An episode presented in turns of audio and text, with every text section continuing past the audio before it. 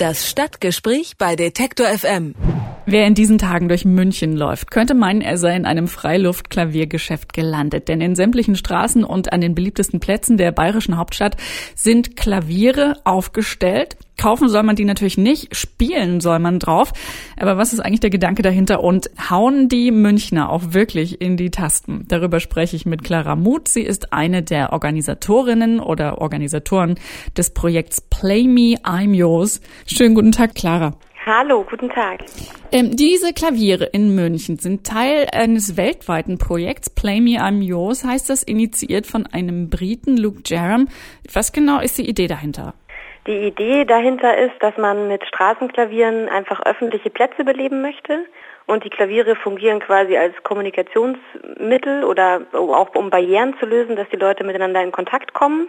Und entstanden ist es, weil Luke Jerem, ähm, habe ich mal gelesen, in einem Waschsalon war und immer dieselben Leute getroffen hat und es schade fand, dass man sich so gar nicht unterhält. Und dann hat er irgendwann einfach sein Klavier mitgebracht und dann hat es mit den Gesprächen auch ganz gut funktioniert. Und so ist die Idee dann gewachsen und jetzt auf der ganzen Welt zu finden. Weißt du denn, wieso ausgerechnet München jetzt quasi der deutsche Bestandteil dieses weltweiten Projekts geworden ist? Also es ist so, dass sich quasi die Städte bei Luke melden können, wenn sie mitmachen wollen. Und in München war es eben so, dass die Isabel Melendez-Alba, die ist vom Verein Musik mit Kindern, sehr schade fand, dass junge Leute mit Klassik so wenig zu tun haben, weil sie eben Klassikkonzerte gibt und da eben eher ältere Leute im Publikum sitzen.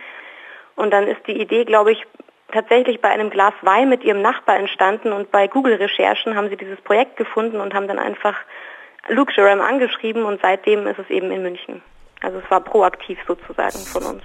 Konkret sieht es ja jetzt so aus, dass in der Stadt ähm, verteilt 17 Klaviere stehen, aber die sehen jetzt nicht einfach aus wie ein normales, klassisches Klavier. Was genau ist äh, mit diesen Pianos vor dem Aufstellen noch alles passiert? Also unsere Pianos sind gestaltet worden. Das heißt, wir haben eine Ausschreibung gemacht, da konnten sich dann Kinder und Jugendliche bewerben, Künstler, wir haben ähm, fünf Klaviere von der Handwerkskammer mit dabei. Und wir wollten die Klaviere quasi gestalten, weil wir nicht nur Musik in den öffentlichen Raum bringen wollten, sondern eben auch eine Botschaft über die Kunst.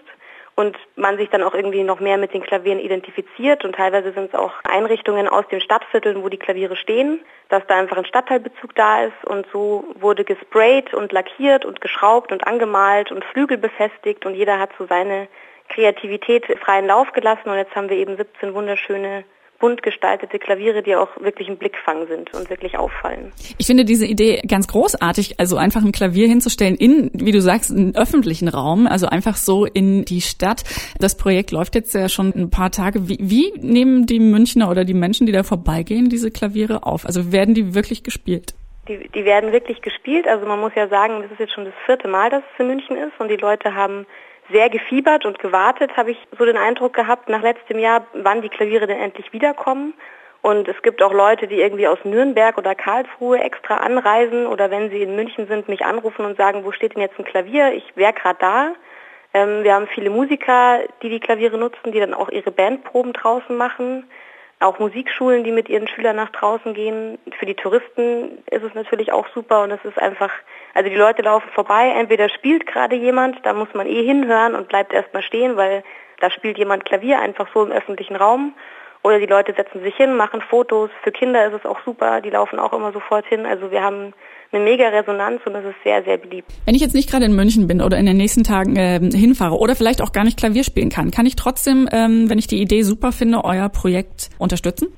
Ja, also zum einen kann man uns unterstützen, indem man uns Klaviere schenkt, weil wir natürlich äh, auf die Klaviere, die wir dann gestalten können, angewiesen sind.